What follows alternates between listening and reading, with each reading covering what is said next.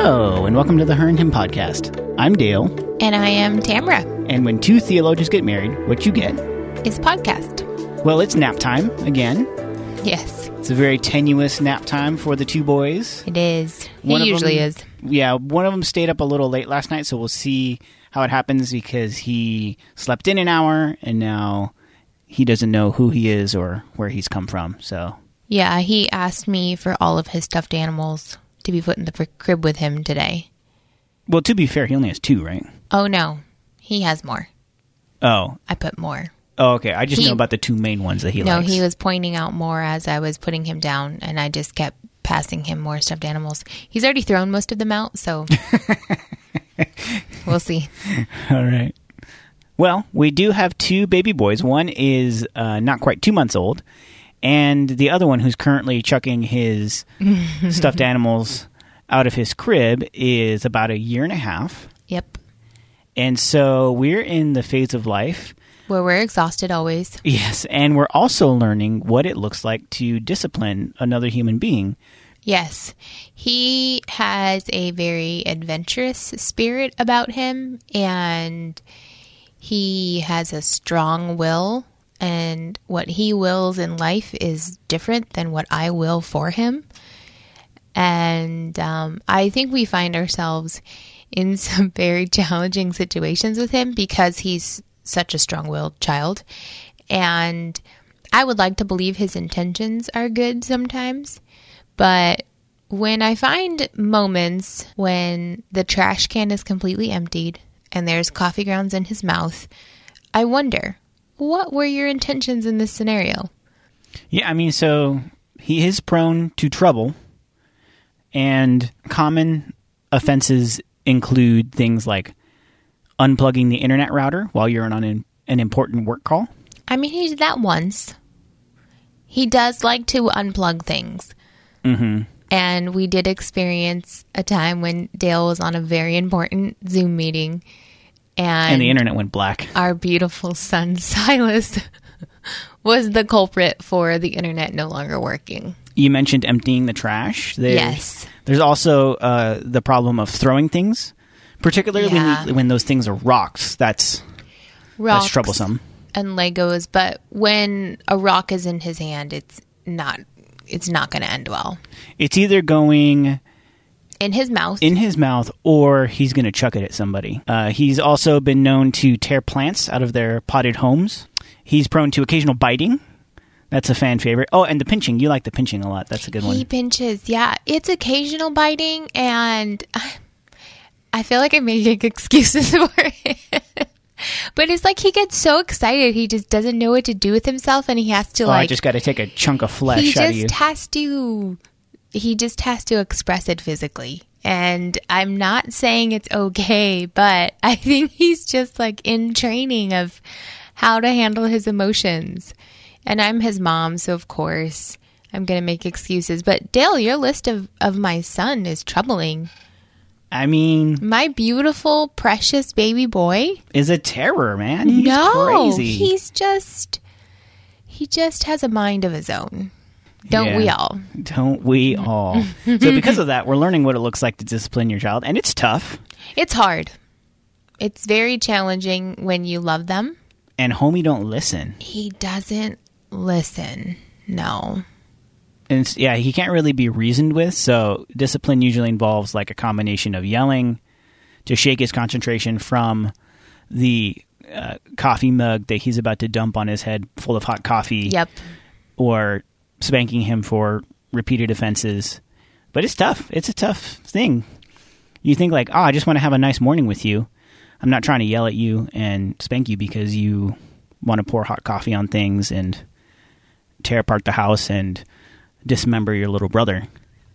Right. Yeah. I mean, discipline is hard, but we are certainly finding out that it's necessary.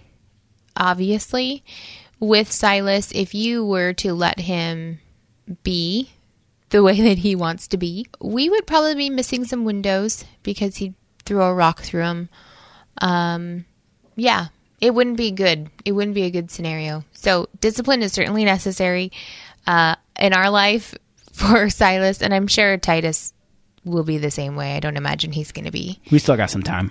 Yeah. He's still just like a potato with googly eyes right now. Yeah. And his cute little cries sometimes. Sometimes they're not so cute, but sometimes they are cute. they're like, Rah! It kind of sounds like a cat. He goes, Ma!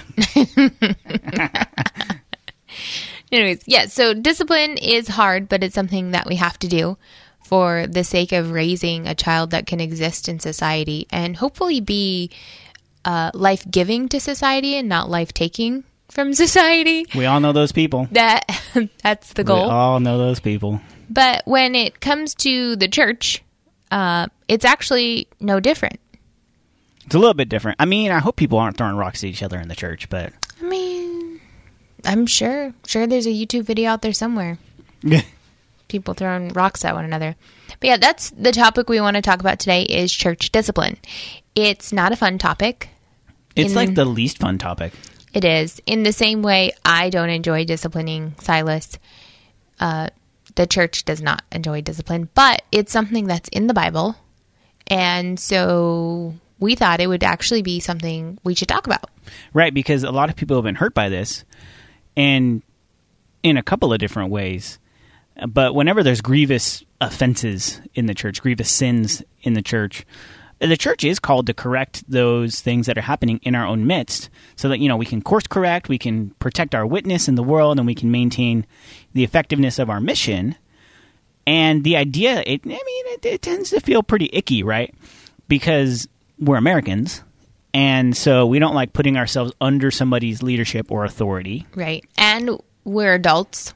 We are adults, and we generally have this mindset. And even more than being adults, like being an American is this mindset of like, you cannot tell me what to do. I tell you what to do. And so that when everybody feels that way, the idea of coming under authority in leadership is antithetical to the fiber of your existence in so a lot it's of ways. like Silas. It's like being a toddler in an adult body. You will not tell me what to do. that is the American way. It's just a- That is what it means to be an American. it's just a just a toddler with a with an AR-15. Oh gosh, that went dark really fast. I was just gonna say like a six foot toddler. a six foot toddler with an AR-15 I don't know why we have to have an AR-15 and a propensity for fatty foods. Well, Silas loves fatty foods too, so so it's a one to one on that one. yeah, exactly. So, but the Bible talks a lot actually about uh, discipline as a construct, and then in the New Testament uh, for the church as a construct within that community. And so we at least need to reckon with it. And certainly there are some horror stories, and we don't want to gloss over that. We'll probably touch on a couple of those that we've witnessed or been party to in our lifetime, uh, and we don't want to minimize those. Um, and in fact, we even want to diagnose those a little bit. And so, just like parents, there's like permissive churches, there's Yeah. Authoritarian churches, and then there's other churches that hopefully have a healthy sense of it. And none of them ever gets it right all the time. Again, just like being a parent, you don't get it right all the time. Uh, but we want to take a look at a cornerstone Bible passage that talks about this, and it actually comes from the mouth of Jesus. So Paul talks about this a little bit, but really, when Paul talks about it, he's referencing back to what Jesus has said. And so we want to look at the passage. This is kind of like the passage when it, we're talking about church discipline. Uh, when someone in the church has committed an offense, a sin, something that requires resolution or discipline, these are Jesus' words. And those come to us in Matthew 18, verses 15 through 20. Yeah, and it says, If your brother sins against you, go and tell him his fault, between you and him alone. If he listens to you, you have gained your brother.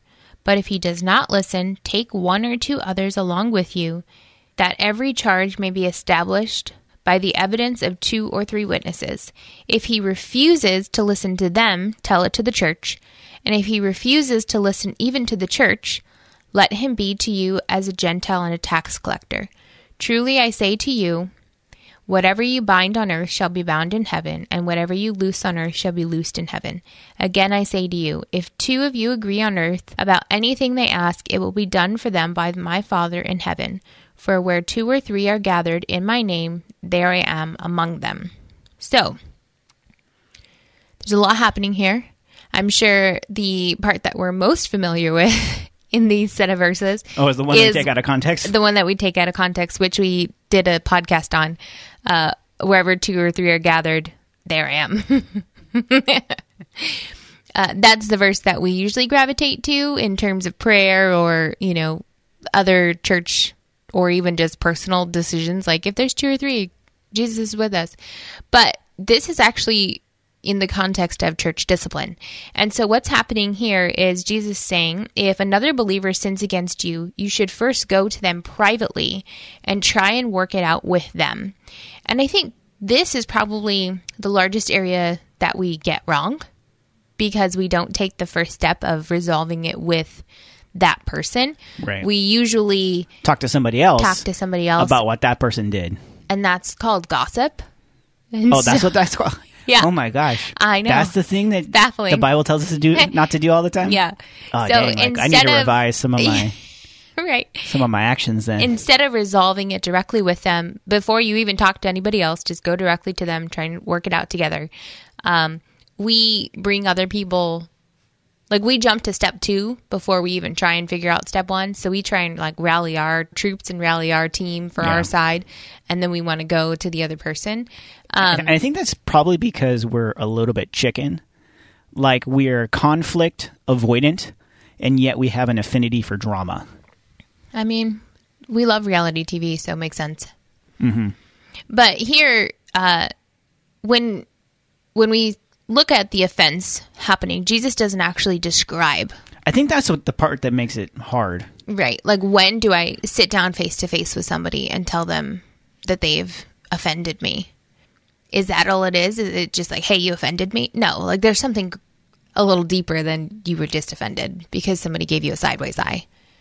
Like there's something deeper happening here that Jesus is talking about. Right. But like I think But we don't know exactly but what what it is is. it? And you can definitely go like one way or the other. Like you can get someone for like the most minor infraction and then you need to pull them aside and make it awkward and really weird.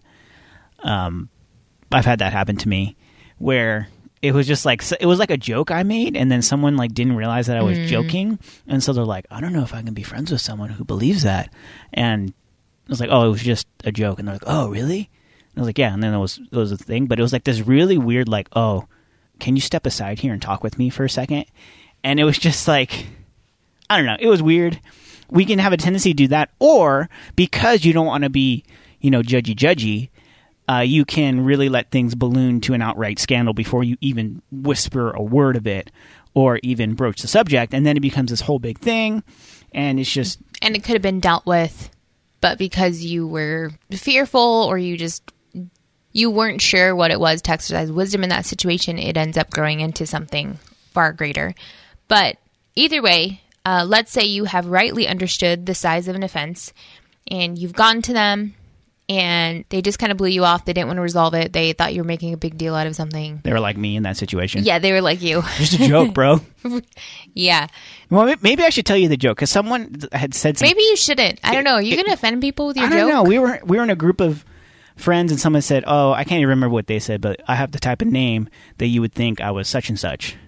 And I said, "Yeah, with a name like Dale Chamberlain, you, I have the type of name that you would think that I have. I'm flying a Confederate flag in my front yard because it's, I have kind of a redneck sounding name."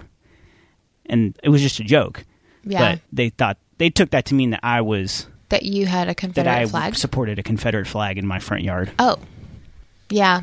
They just misunderstood you. Right. But That joke I was a swing and a miss for them, I guess. it wasn't. I mean, Some people just don't get humor. You I would know? say maybe like, it I'm just so maybe hilarious. it wasn't a good joke. I refuse to believe that. Yeah. Okay. All my jokes land. We'll have another podcast on humility later on. most humble person I've ever met. yeah, Come on now. exactly. But anyway, so let's say you went to somebody and you know you tried to talk about the offense with them, and they blew you off in such a way that Dale has done, um, and you just weren't getting anywhere with them. Then the next step that Jesus is calling you to take is to go to two or three other people who have seen them in that act and then you guys can go talk to them together. So it's not just finding people who are your really good friends and thinking, well, now they have authority over you. That's not the way that it works. It is coming together with other people who have witnessed this same offense or sin in somebody's life. Yeah, and at that point, it's kind of like intervention style. Yes. I feel like at that point it's got to be something fairly serious. right. Like if you're bringing together more people. Like if we're conspiring to intervene. yeah. And if at that point the person still doesn't repent or doesn't even acknowledge or there's no sense of reconciliation or, um, yeah, any kind of apology or anything to fix the situation, then Jesus says that you bring it to the church. And that means church leaders specifically. Right. And then if before the church, you know, the congregation or representatives thereof, they still refuse, then uh, Jesus says you treat them as an unbeliever. In, to put it in a Catholic way, you excommunicate them from from the gathering. And so at that point, like things have really like, gone off the rails, and this is a bad situation. Yeah. And at this point, if you're taking it to this level, then it should be a pretty heavy It should be a bad one. Yeah, you don't just do this for like something small. Yeah.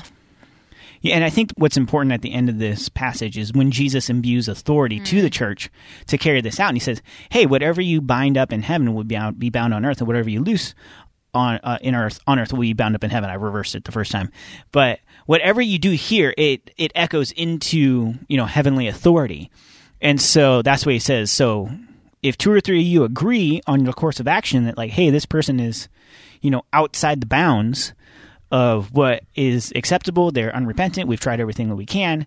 It says, whatever authoritative decision you make, that I honor that, Jesus says. And so it's a pretty serious thing to kind of bestow this authority on the church. Um, but this is the measure to which Jesus says, like, I want the church to be pure and to be discipled and to be kept on the same path as one another. And so it, it is this high calling, but I think this whole passage leaves us with some questions. And I think the most important question that if we get it wrong, we get the whole thing wrong. Like, Yeah. what is the purpose of this church discipline? Like, is it just to keep people in line? Is it to punish them? Like, what are what are we trying to do when we exercise church discipline? I think the end goal is certainly redemption and restoration, um, but we'll kind of get to that a little bit later because you see this carried out incorrectly a lot because people either think, man, it's not a big deal. We don't need to exercise church discipline. That feels kind of punitive to me. Um, but then you have others who take church discipline to the extreme and they like to view it as an privilege on their end to exercise judgment over somebody. And that is not the Don't role. you just love hanging out with those people? Yeah. That's not the role of the church. And that's not what Jesus had in mind when he talked about church discipline. It was not this path to exercise judgment just because you're a leader within the church. That's not what it's about. Ultimately, it's about restoring and redeeming that person back into the body of Christ. And we are supposed to be there to care for one another. And sometimes the care in areas of sin doesn't feel comfortable. And we don't like it as the person receiving discipline and hopefully the person exercising discipline doesn't enjoy it either but of course you do see some church leaders unfortunately that do find their calling in church discipline as a measure of judgment Yeah. over the congregant And I think on the other end, say so like there's those kind of church leadership styles and structures that are going to lead with an iron fist on this. And then there are others who are going to be, you know, so permissive that we're like, nah, I don't want to get involved in any of this. I think both of those groups actually have the same misunderstanding as to what church discipline is for. Hmm. That's a hot take right there, but I'll explain it. So I think they are both viewing church discipline as a punitive measure, as primarily a punitive measure. And so if church discipline is primarily a punitive measure, that if you are someone who craves power and you're in church leadership and your authority structure is kind of based on kind of dominant power, then you're going to lean into church discipline like hard, like a real top down hammer fist approach because it's punitive and you like that. Whereas on the other side, if you're more permissive, you see church discipline as primarily punitive and you say like that's not my jam. I'm like not here to rule with an iron fist. I'm here to support people to hopefully lead them in a direction but i'm not about being punitive. And because you see church discipline as punitive it makes you lean away from it. But then you're not discipling those people's in the matters that are actually most relevant to them because where you're stumbling is where you need discipleship. Because the direction you're going that's causing you to to go down a path of uh, this creating conflict or is uh, engaging in some kind of sinful activity that was discipled into you. And so that needs to be discipled out of you. And so in some ways church discipline rightly done Yeah. go to the person individual. And then if it becomes a bigger thing then we bring a couple of us in and we kind of work through and coach with this person and kind of talk about it. Hopefully it ends there you know ultimately kind of escalating up the ladder if we see that fundamentally as a discipleship restoration process eh, rather than a punitive process then that's where discipleship happens in really important ways and the punitive measures are a last resort and if you're going into it with just a purely punitive mindset then you're not doing good for anybody. Yeah. And that's because ultimately we're hoping that through both love and discipline, like you are able to meet somebody where they are and redeem them back into the fold in the same way with our son. I mean, we don't want him pouring hot coffee on himself, and obviously, we don't want him pulling plants out. But in the end, we want to be able to discipline him in love so that way he can be a good member of society and somebody who can flourish in society well. And we would be doing him a disservice not to discipline him. And I think the key point is discipline in love because discipline for the sake of just disciplining him because we're mad at him, it's not going to get us anywhere. He's going to end up in more therapy than he'll already be in after he gets older. Right? Like we're we're already saving for college. Like we don't want to have to pay for the therapy too. right. It's expensive. Both of those things expensive. Yeah. So the idea of discipline in like this parenting role is because you have something greater in mind for your child. You have their future and really their whole self in mind. I think that is the same concept of the church is you're not disciplining for the sake of disciplining or even for humiliating someone because there can be some pretty damaging effects to somebody their mind and their soul when you discipline them, especially if it becomes public. So, if you're taking those measures, then it absolutely, as a parent, has to get to that point. But the goal is to restore them and to redeem them and to walk with them back into the restorative measures within the church. Right. I think the other question is, and we we kind of danced around this a little bit already, but like, what constitutes an offense that needs church discipline? I think this is where things get really slippery because everyone has Depends on who you talk to. Yeah, everyone has a different definition of what is an offense or a sin that is worthy of church discipline. And we wouldn't want to suggest that church discipline needs to happen for minor things. There are adults in your congregation who are part of your churches, but they have autonomy and they make their own decisions with their lives. So it's not for the church to be this domineering dictator over their lives just because you're a leader within the church. Like there is room for people to sin, not because we want them to sin, but it, it doesn't mean that every single sin someone does, you need to exercise church discipline because then church would just be about discipline all the time for every member of the church. Right, and that's kind of like the whole thing that Jesus came to break. Right. Like Yeah. that's the whole battle he was fighting. Yeah. So if something becomes relatively serious, I think in case by case, the leadership and fellow members of the church need to be able to exercise wisdom and discernment. And that's hard because we want this hard and fast rule of what merits church discipline and what doesn't. But I think Jesus left that a bit more open for a reason because leaders need to be able to exercise some wisdom there. Yeah, definitely. And I even think too, like, like sometimes what one person is, is saying is a sin is like a difference of opinion. Like, there's a big difference between like, hey, I heard this rumor that you drank a beer at that party. Like, you need to come under discipline. Mm. The difference between that and like, hey, like your wife came to us and she's really concerned, and we're seeing you're posting a lot on social media, and you're just like fall down drunk, like mm. All the time. Like, there's yeah. two different, and it's like affecting your family, and like your kids are worried about their dad. Like those, like those are two very different situations, and so I think, like you said, there's wisdom that needs to be exercised because um, maybe something is a sin or a difference of opinion, or sometimes, you know, there, there's, I'm not going to say there's a sin that's not a big deal, but mm-hmm. because uh, I think it was Cornelius Plantinga that said, every sin is equally wrong, but not every sin is equally bad. Mm. Like it's not equal, it doesn't have the same negative consequences. And so I think when you're coming into these situations, by and large, if it's something that's like wreaking certain consequences, on that family, from that family to another family in the church, you know, in the church generally, the church's reputation. I think then you're talking about something that's that's going to be a, a kind of issue that you're going to need to address. Right. So if it is negatively affecting the witness of the church, or if it is affecting or even endangering other people, whether that be the family, whether that be the church, whether that be um, other members of the church.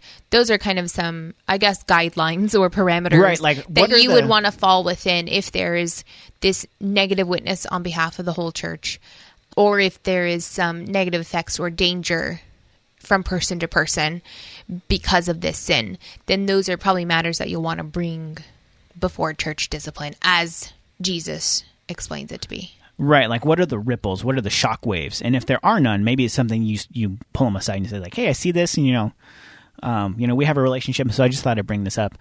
Uh, is a big difference between like if the shock waves are big, like very like in a grave way coming towards them and mm-hmm. with a great sense of seriousness. Mm-hmm. Yeah. Yeah. So, what are some ways that I mean, we've kind of been speaking in generalities here, but I think both of us, probably along with a lot of our listeners, have a plethora of stories what are some times with without revealing the identity of those guilty? Yeah. Uh, what are some ways that you've seen it go, both for positive or negative, the good, the bad, the biblical, the unbiblical? I mean, honestly, I haven't seen a whole lot of church discipline in my life so far. I've seen some bad ones that I absolutely did not agree with. And I've seen some that I think were done well. And specifically, there was someone who was in leadership within youth ministry. Um, and this person was really involved and a huge mentor to a lot of the youth students.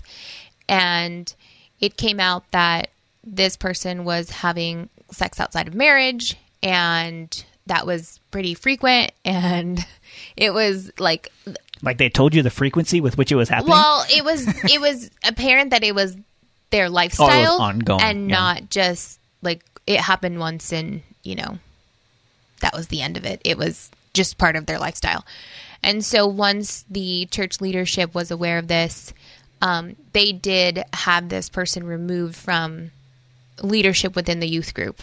And that was because of the way that it was harming the witness of the church to the youth students. And obviously, it was just a very apparent way that this person was not living the life they were called to by Jesus. And I had actually seen that person restored back into leadership after a few years.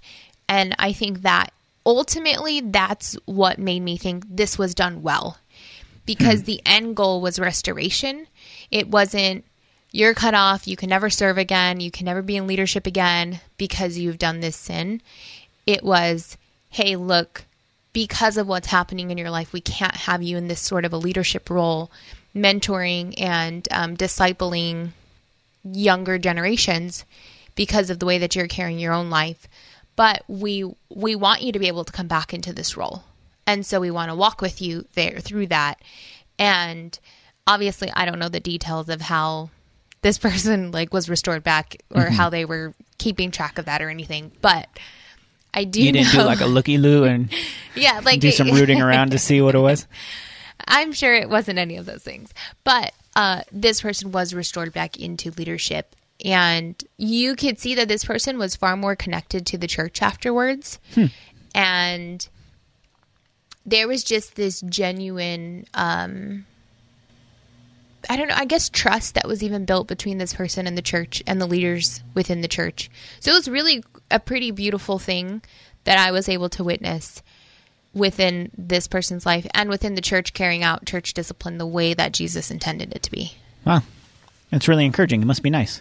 Like, Yeah, because I've never I've been involved in a situation that ended like that, Right. or uh, witnessed it even. Mm-hmm. Yeah, I mean, I've seen some pretty ugly ones where, you know, based on maybe even some personal feelings that were hurt by a member in the church and some church leaders where they were personally offended or they were personally hurt and they wielded their authority as a church leader. And they excommunicated people because they were personally offended. Wow. And that certainly is not what we see. Right, church discipline isn't a political tool, or it No. Mm-hmm. it, it shouldn't be. You're not doing it if Yeah. you missed it. If that's Yep. what you're using it for, Yeah. I think for me, there's been a, a number of situations I've seen it, and I could probably rattle off, you know, half a dozen or more stories. I think two that are relevant. Uh, not that there wasn't a heart for restoration, it just unfortunately never got there. And there's one in particular. I remember I was in high school at the time. I think I was like 16 or 17 years old. And there I was at a church and there was a worship leader who led worship for the young adults group. And a lot of times like, you know, if you're a junior or senior in high school, you would help with that worship team. And it came out that uh, she was sleeping with uh, a high school boy who was a senior in high school. She was married, had I think a couple of kids, and she was sleeping with this teenager. Wow. And it was like That's devastating. it was a whole thing. yeah, like absolutely. Like the husband came to his house with the baseball bat, and like it was like To the teenager's house? yeah, it was Oh, like a whole thing. And so it was just this crazy situation. And so when, you know, church leadership got involved, they basically said like, "Hey, like you need to confess to this and do a public apology. This was a very kind of public situation. Do a public apology and then we'll kind of walk the path of restoration. We'll get you in counseling. We'll like we'll do like everything we can to make sure like you get on the path of healing. Uh, unfortunately, she just opted to leave the church. Yeah. And so that's what happens a lot. I think another story where that happened, it wasn't something that I actually saw at my church, but it was actually, I was at a meeting with um, a, a number of local uh, church staffs and their pastors there. And we, you know, we had lunch and we kind of would talk and hang out and there'd be a topic of discussion. And at the end of one of these meetings, a pastor from a church, you know, maybe 15 minutes down the road from ours, came up to, uh, I was standing next to my lead pastor, and he's like, Hey, I need to talk to you. Um, we have an issue of church discipline. There was someone at his church that they put under church discipline for something. I can't even remember what it was. I can't even remember if he revealed it in that moment. But he said, We put them under church discipline. And turns out what they did is they just stopped going to our church and they went 15 minutes down the road to your church and just started attending your church. And I just wanted you to know that. And so it was kind of like this awkward situation where someone Yeah. had just hopped churches because we're the same denomination, we're the same kind of area. And so those are a couple of situations where I've seen it like not go to its intended end goal, its intended completion. And I think that is something that is pretty frequent. Like whenever you you find yourself in this discipline situation. Yeah, church discipline doesn't go as well as we would like for a number of reasons. And I think one of them is because as humans, our systems of carrying out justice and then trying to redeem somebody back into the fold is flawed.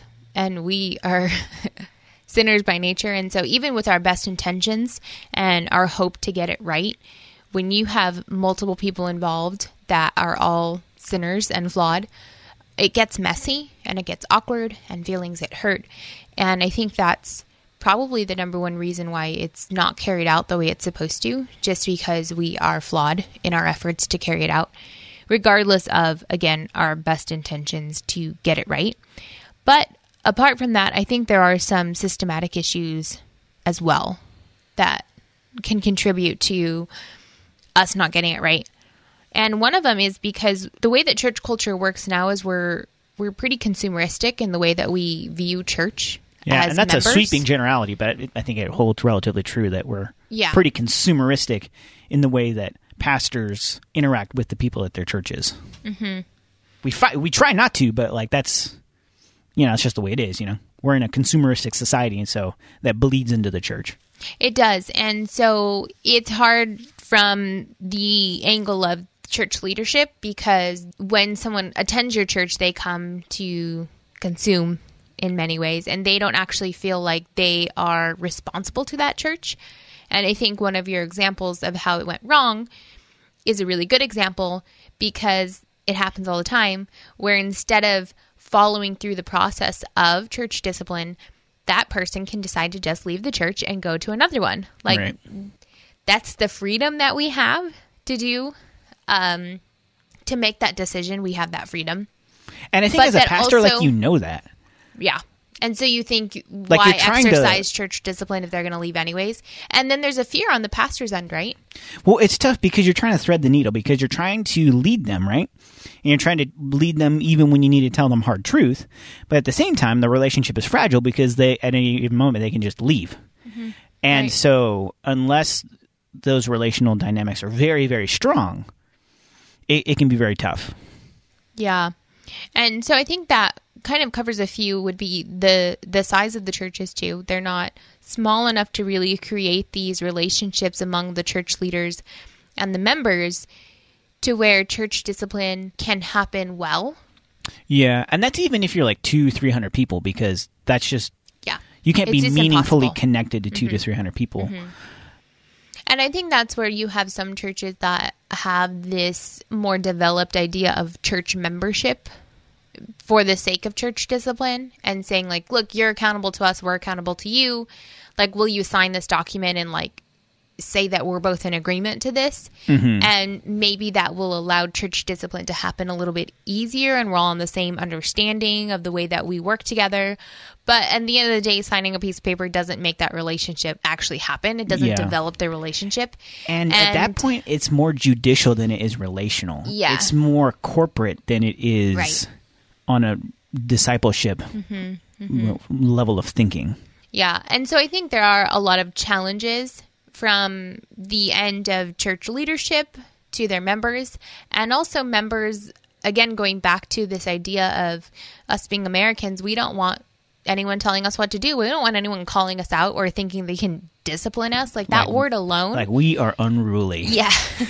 that word alone, discipline, it's negative and like you like you said, it's icky. Like we don't want it and I certainly don't want anyone disciplining me. No, I don't want anyone telling me what to do. No, I don't want you That's calling me out on my yeah. sin and telling me that this is what I need to do to correct it as if you don't have sin in your life. Like there's just a lot happening and unfortunately I think that's because as Christians, we just don't have a good healthy understanding of church discipline, maybe because we haven't seen it done well, but as a member, we also have to take responsibility of the fact that we just don't want it and if you're going to try and discipline me, I'm just going to leave.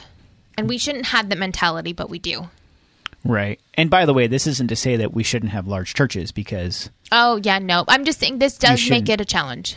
Yeah, so basically what we're doing is just saying we see a lot of problems. We don't know what the solutions are, but we just want to point out the problems to yeah. you. So how can we get it right, Dale? I don't know. um, maybe people just stop sinning. Like, is that so much to ask that you you just stand in line without me needing to discipline you? Um, I think you know that's probably a big question that uh, we perhaps are not qualified to answer, but we can answer it anyways, and you can you know take the answer that you get, and if you like it, you know, use it, and if you don't, then this podcast is free. So I mean, you get what you pay for. But I, I think the main thing is that the process has to stay relational, right? Mm, yes. Yeah. It can't be judicial. It can't be so authoritative, top down. Like just because I'm the leader, you have to listen to me.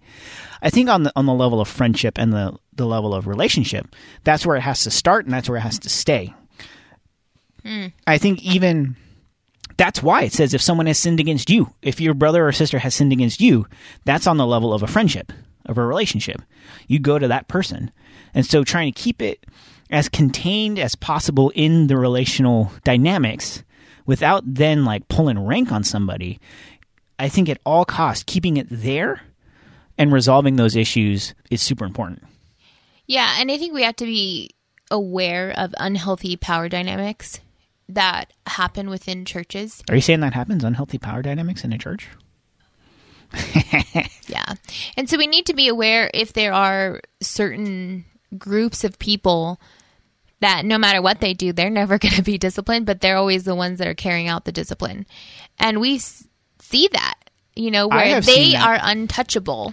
I've seen literally a, a man physically threaten a lead pastor and an elder chair on a Sunday morning on the church patio with relative impunity because he was kind of in the power group. And so I think that was kind of a toxic season in that church. That's not something that happens all the time. But uh, if there's a, a power imbalance and there's this power group, but that's kind of full of some church bullies, um, it can be real bad for church discipline where those people are untouchable. But if you're on the outside group, then you can get ousted relatively easily Because with you sneezed incorrectly. right with Yeah. you know just full force of discipline.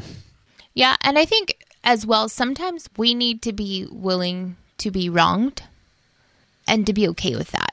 Right. Like, we don't have to call out every single time someone does something to us and then claim church discipline. Right. Like you don't have to escalate every single situation. Yeah.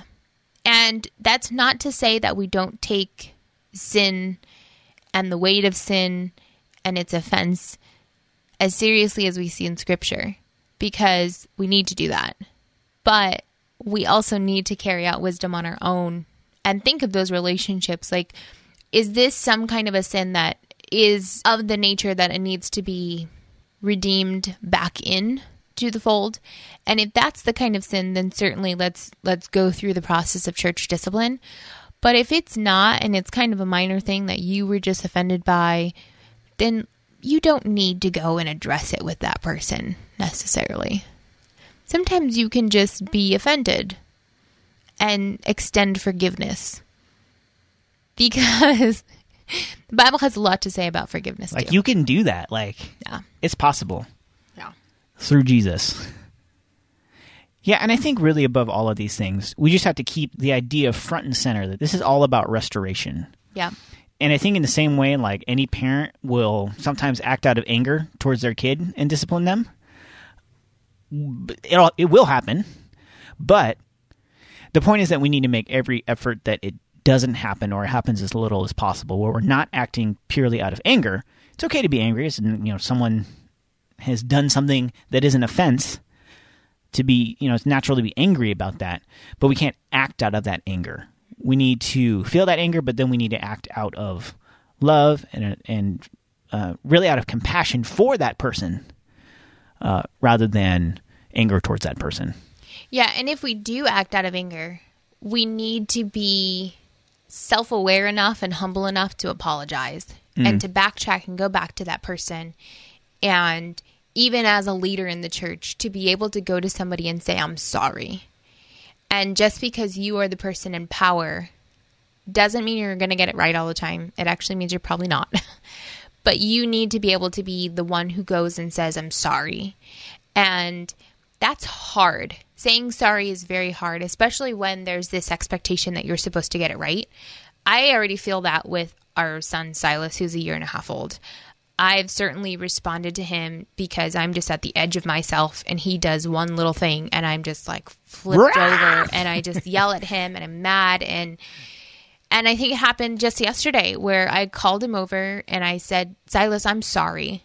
Like, mommy was really upset and I shouldn't have yelled at you like that. I'm really sorry. And he didn't, I mean, he just looked at me and walked away. But I knew that it was important that I apologized because when you're in a place of power and authority, like that's the natural relationship, mm-hmm.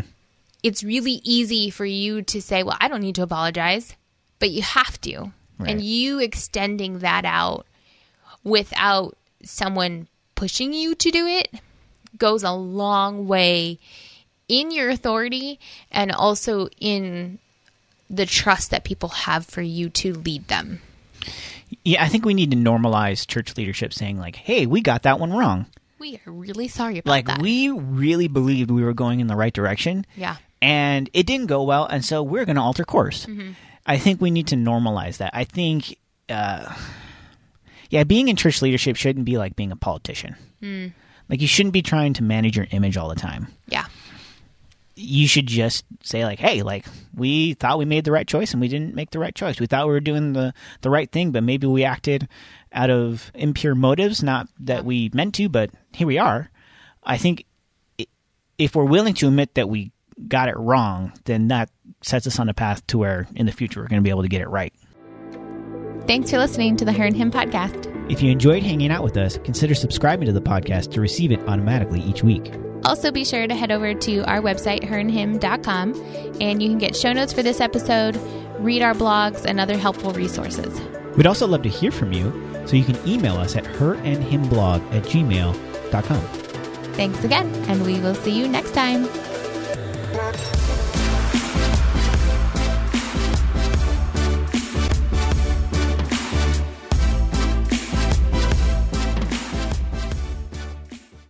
I'm Dr. Lauren DeVille, a practicing naturopathic physician in Tucson, Arizona. In my podcast, Christian Natural Health, my guests and I discuss topics ranging from nutrition, sleep, hormone balancing, and exercise to specific health concerns like hair loss, anxiety, and hypothyroidism.